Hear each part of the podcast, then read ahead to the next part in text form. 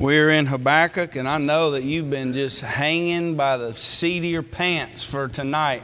Remember, I left y'all on that big old cliff last week? Y'all been waiting, just thinking if you was going to fall off that thing, wasn't you? Brethren, y'all. That's a bless your heart moment. Help me out a little bit. Yes. All right.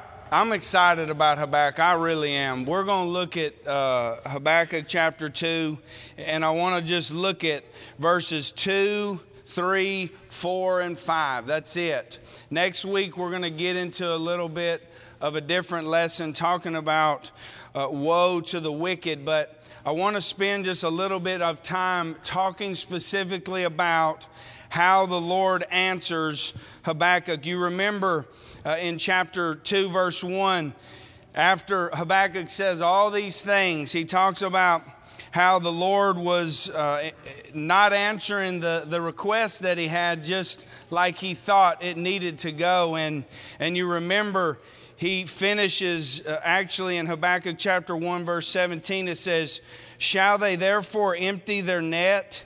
And continue to slay nations without pity? You mean to tell me that you're going to let this group of people come in and take over your people and you're going to allow them to continue to do this over and over? Where are you at, Lord? What is happening? Why are you allowing this to go like this? But then in chapter 2, verse 1, he says, I will stand my watch and set myself on the rampart and watch to see what he will say to me and what I will answer when I am corrected.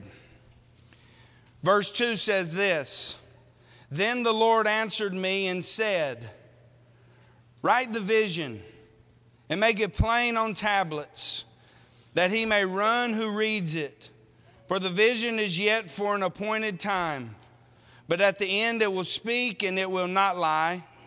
Though it tarries, wait for it, because it surely will surely come. It will not tarry. Behold, the proud, his soul is not upright in him, but the just shall live by his faith. The first thing that I'd like for us to consider this evening is this thought judgment is coming. God told him in chapter 1 that it was coming and it was going to come by way of the Babylonians. And here he repeats this thought and he says, Write this vision down, put it on tablets. He says, Make it plain because when people come and see this, when this is distributed among the people, I want them to know what it says. Think about what he says right there. He, he says, Write the vision in verse 2 uh, that, and make it plain on the tablets that he may run who reads it. This was to be circulated through the land, and, and the message needed to be known that judgment has come on the house of Israel. This wasn't a lie.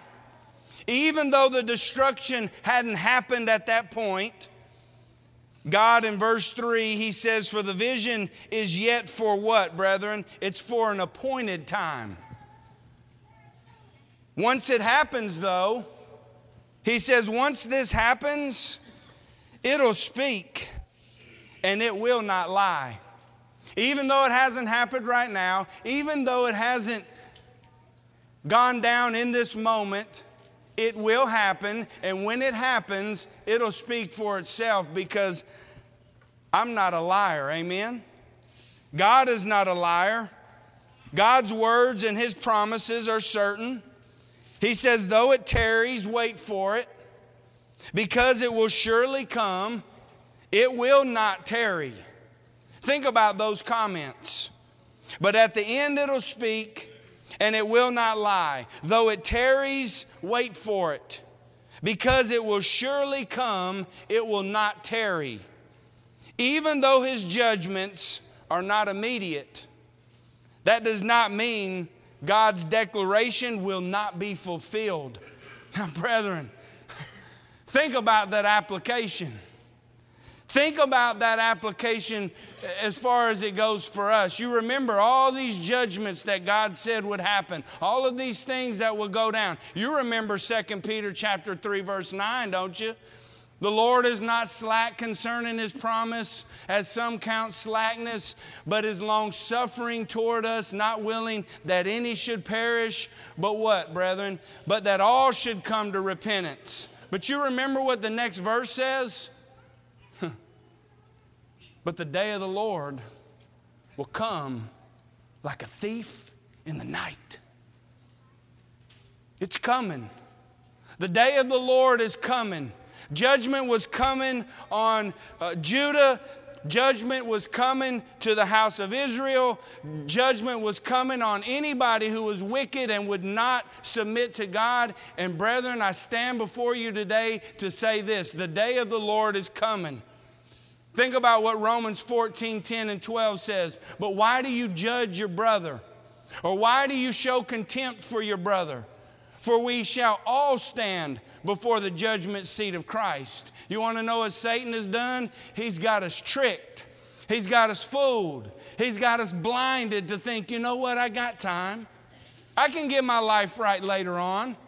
I want to do the things that I want to do right now, but you know what? There'll come a point when I'll get it straight and I'll, I'll get all the things in order that I need to get in order, and then I'll serve the Lord like I'm supposed to. But what a scary thought if I'm not prepared. What a scary thought to know that if I am living a life that is not pleasing to God, what may happen to me if my life is over or Jesus Christ comes back. It says, For we all shall stand before the judgment seat of Christ, and it says, For it is written. And I want you to think about this, brethren. God says, As I live, says the Lord, every knee shall bow to me. That's authority. Every knee, whether you like it or not, whether you think you can beat me or not, every knee will bow to me, and every tongue shall confess to God. So then each of us shall give an account to himself of himself to God. Verse 4, back in Habakkuk, shows us what is happening. A wicked nation is judged by a sinful nation. There's so much wickedness going on that seeing the Lord in His truth is far from anybody's eyes. Think about what He says in verse 4 Behold the proud his soul is not upright in him.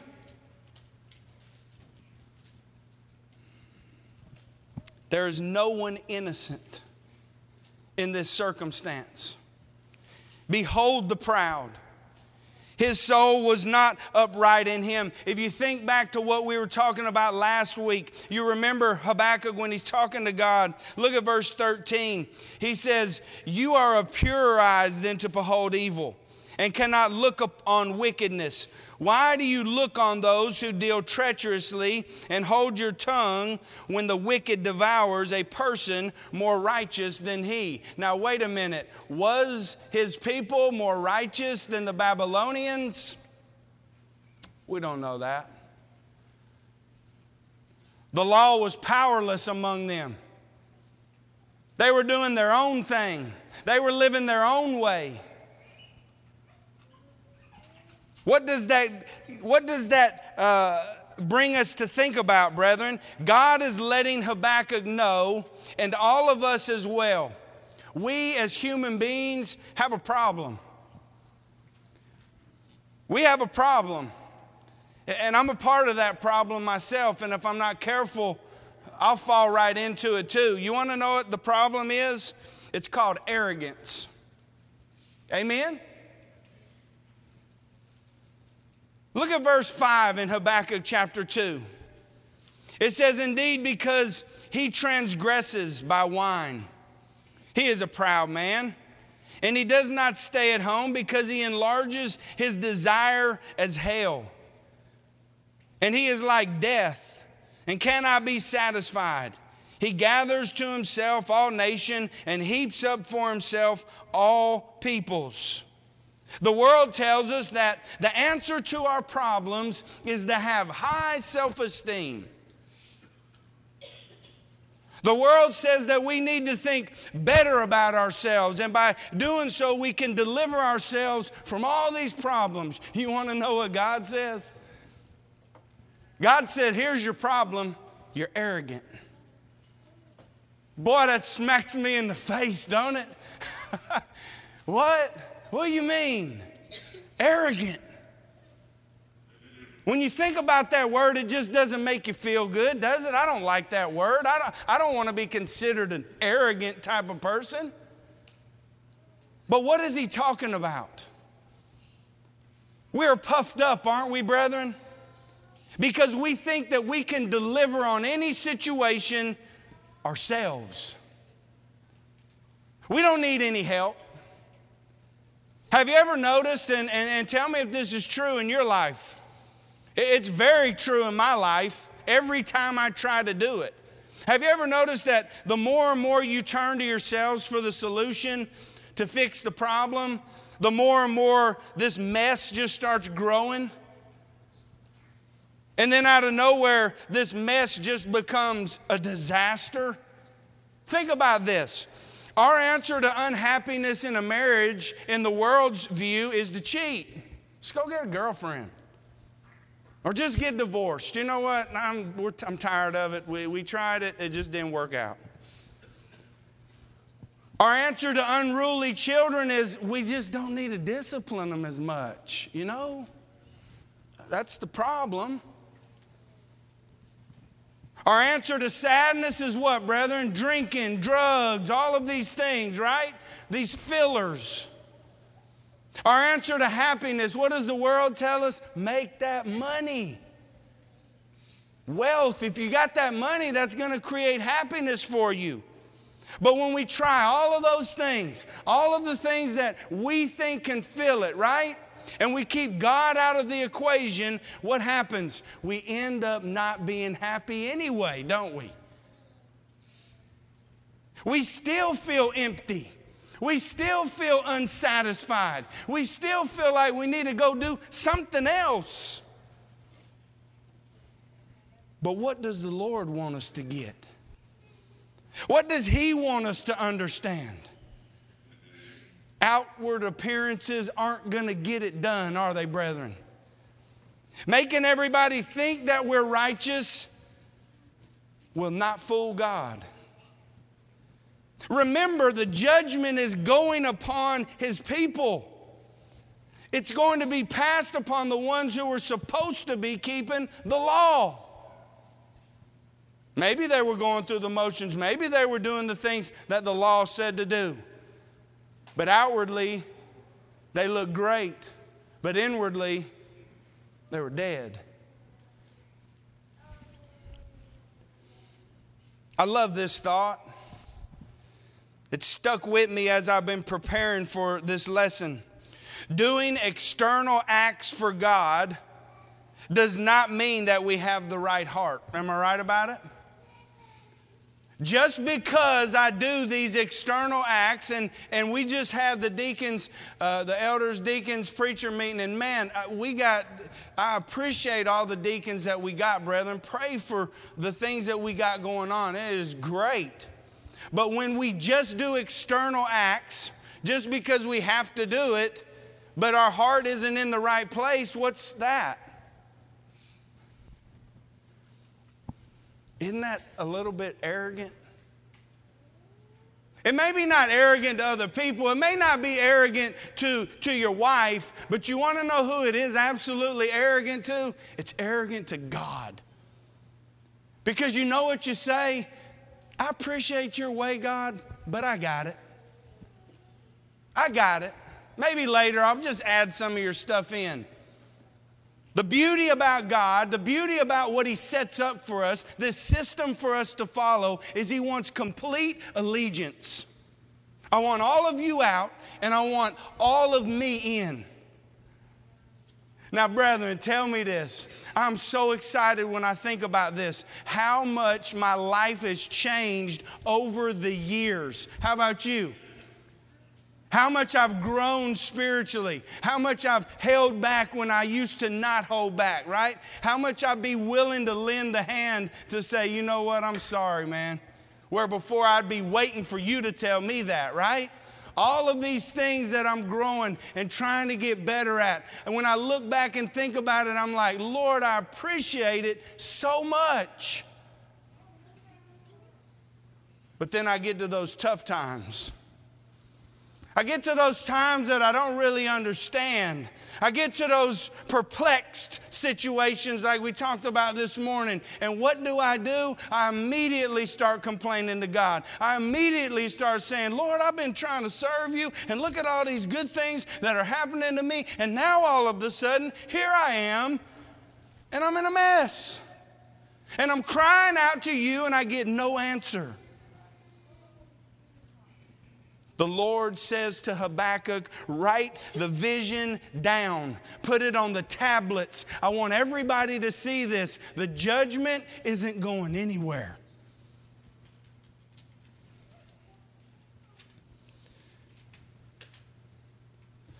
Arrogance makes us miss what God wants for us. So look at what verse 4 says. He talks about, behold the proud. He says his soul is not upright in him. And then the end of that it says, but the just shall live by his faith. And there it is. There it is. But see, the just, the righteous, they live by their faith. The righteous are not delivered from difficult times, are you, brethren? When you came up out of the water, did all your problems go away? I wish they would have. Come out of the water, you're a brand new Christian, and now all of a sudden you're just floating around, and life is great, and all these problems just dodge you, and you that's not reality. The righteous are not delivered from difficult times, frustrating times, trials, struggles. We go through all of those things. But see, the righteous, the just, see, they live by their faith in the Almighty.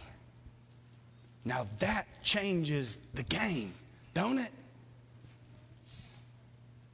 Not by knowledge, not by pride, not by achievements, not by arrogance, but by faith. See, the just rely on God to help through the problems. And if the problem isn't getting answered right then, they wait. They sit. They pray. They praise. Isn't it hard, brethren, sometimes in those tough times to say, Lord, what a tough time I'm going through. It's breaking me down. But to you, I give you the praise. To you, I give you the glory. See, the just rely on God through problems, through the dark times when you actually can't see God at work, right?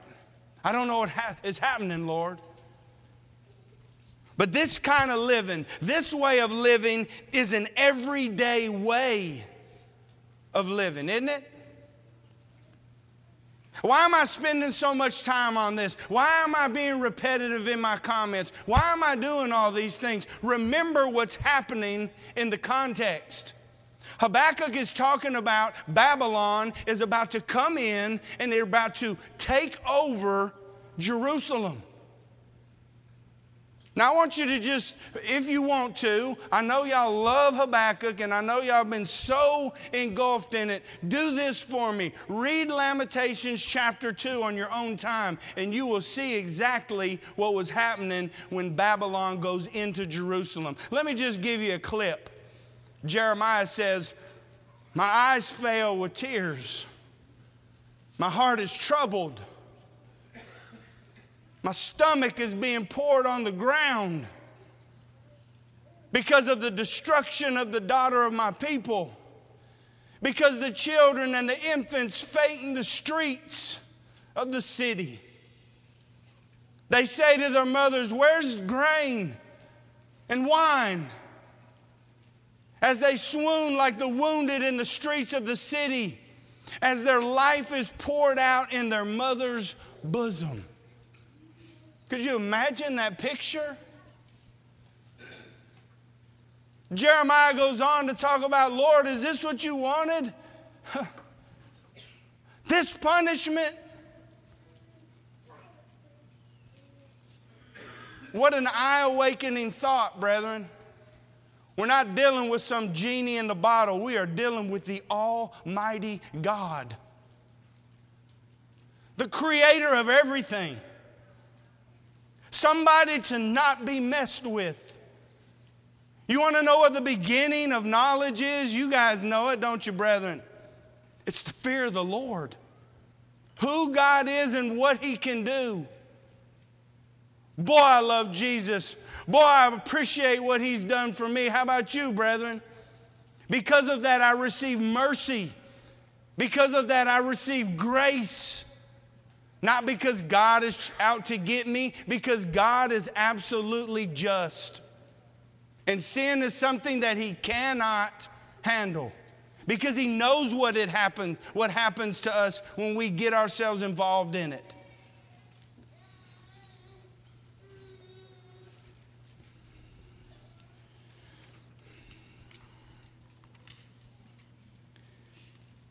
How powerful of a statement this is to tell Habakkuk as an answer to his complaints. and how troubling it is to put this in the context to see exactly what is happening or is going to happen in the city. Even in the midst of a terrible time, the Lord is saying to the prophet, Go tell everybody this that the righteous shall live by the faith they have in me. Could you do it? Could you do it? You remember what they said to Jeremiah. Here he was pleading with him. this is about to happen. They said, even though we believe what you're saying, even though we believe it, we're not going to do it. As we sit here tonight, as we think about our lives, I can't tell what's going on in your life. I don't know those things that are happening. But as we think about our lives in whatever situation that we are in, a good time, a middle time, a bad time, a confusing time, whatever that time is, where is our faith? Is it where it needs to be? God tells the prophet that those who are justified live by their faith in Him. You know, this quote, the just shall live by faith, it's quoted three times in the New Testament. And so, as we get ready to, to wrap this thought up this evening, I want to just spend a little bit of time on those three areas of Scripture, just for a little bit of encouragement. The first one comes from Romans chapter 1, verse 17. Turn there in your Bibles, if you will. Romans chapter 1, verse 17.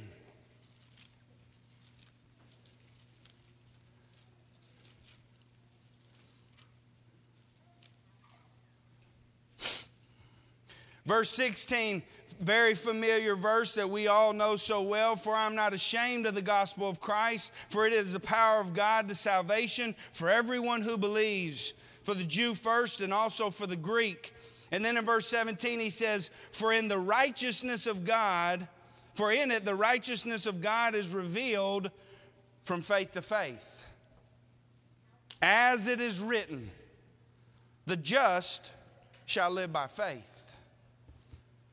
Paul writes for us to see that God has been faithful to keep his word, which is seen in Christ. Amen? And God's righteousness has been revealed through Christ. So the one who has the right standing before God is the one who, and here it is, trusts in his promises. See, God promised that the gospel is the power to save. And because I believe that, that increases my faith. How about you? Because I know I'm an old wretched man. I know that I've done some things and I'm going to continue to do things that are just outright disrespectful to the name of Jesus. But you know what? The blessing that I have in Christ is I can ask for forgiveness and I'm forgiven. And you want to know what else is beautiful? Those people who have that like minded faith, I can talk to them, I can be encouraged by them. The whole concept of coming down in front of everybody to ask for prayers is this thought. For in it the righteousness of God is revealed from faith to faith. Why are you doing that? Why are you acting like this? Why are you asking for forgiveness? Because the just shall live by faith. Amen? Now, think about this Galatians chapter 3. Turn with me to Galatians chapter 3, verse 11. Galatians chapter 3, and I want to just start in verse 10. It's talking about the law being a curse.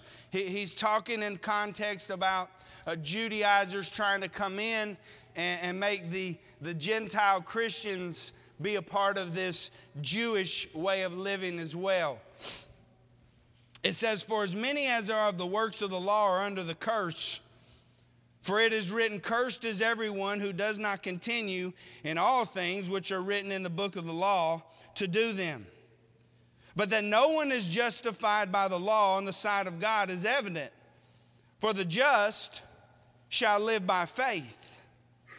Yet the law is not of faith, but the man who does them shall live by them. Now, now consider this. Paul uses this quotation to show that the righteous put their trust in God.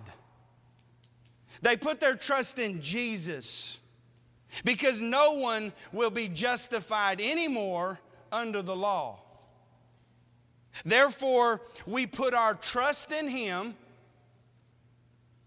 to save us because we can't do it by ourselves. Amen? Think about Habakkuk. Think about these concepts when it comes to the story of Habakkuk. I can't save myself. Jerusalem is about to be taken over, but I can trust in you, Lord. You remember what Shadrach, Meshach, and Abednego said when they were faced with the fiery furnace? You remember? It doesn't matter if we're saved from this or not, or at all, if we're saved from this uh, fire or not. Because we're still going to believe in God, that He's still going to take care of us, right? Man, what kind of faith is that? We put our faith in God because we cannot do it by ourselves. And here's the last one Hebrews chapter 10. Turn with me, brethren. Just look at this. I appreciate y'all listening to me. I know it's a rainy night, and I know that you guys are tired and have had a long day, and I appreciate your attitudes and your hanging with me.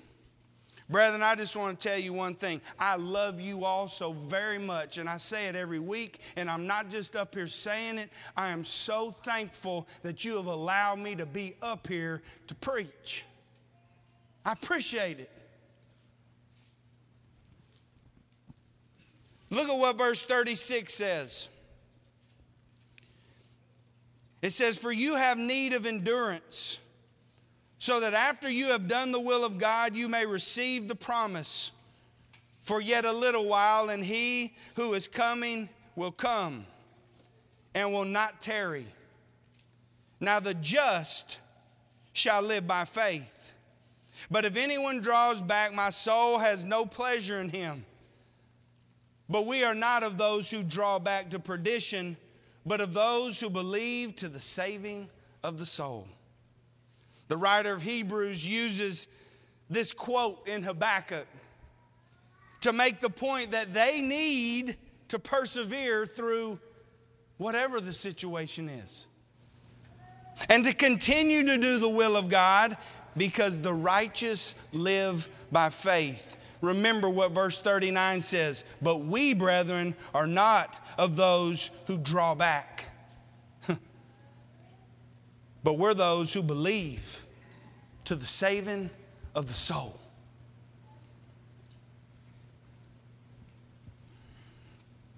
Brethren, let this be your prayer this week, will you? Will you let this be your prayer? Lord, let me live by my faith in you this week like never before. Lord, let me live by my faith in you like never before. What you say to do, Lord, let me do. Because I love you and I trust you. Will you let that be your prayer this week? Like you've never done it before. You probably have some strong faith up in here. I know you guys have some great faith, but here's what I'm asking you to do. Here's your challenge. Like never before, will you trust Him? Will you love Him? Will you lean on Him? Like never before. Habakkuk's about to have a tough time going through this siege of Jerusalem. What a hard time. I'm glad I've never had to be a part of something like that. Life is hard, and the turns are so unpredictable. But what God says is true. Am I right, brethren? And what He says will happen. And all He wants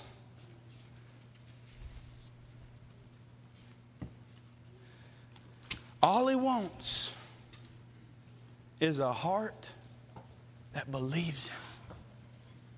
Are you that heart? Create in me a clean heart, O God, and renew a steadfast spirit within me. Maybe you're here today and you need prayers. Pray for the brethren. Remember the sick. Remember the ones who are struggling. Remember all of those things. And you know what? We don't say it enough, but I appreciate all of the answered prayers for all of those things that are going good. How about that? There's some good stuff going on. There are some good things that are happening. People have gotten better. People have gotten over things. And what a blessing that is. But maybe you're here and you're not a Christian. Don't wait. Don't miss the opportunity to be added to this family, a great family that'll love you and take care of you. It's God's family. You do it by way of the gospel. Believing who He is, repenting of your sins, confessing His name, saying, You know what? I believe that Jesus is the Son of God and then being baptized in water for the remission, for the forgiveness of your sins, and then you're added to his family. On the day of Pentecost, it said, Those who gladly received his word were baptized and they were added to them, to the family. That's the family I love to be a part of. How about you?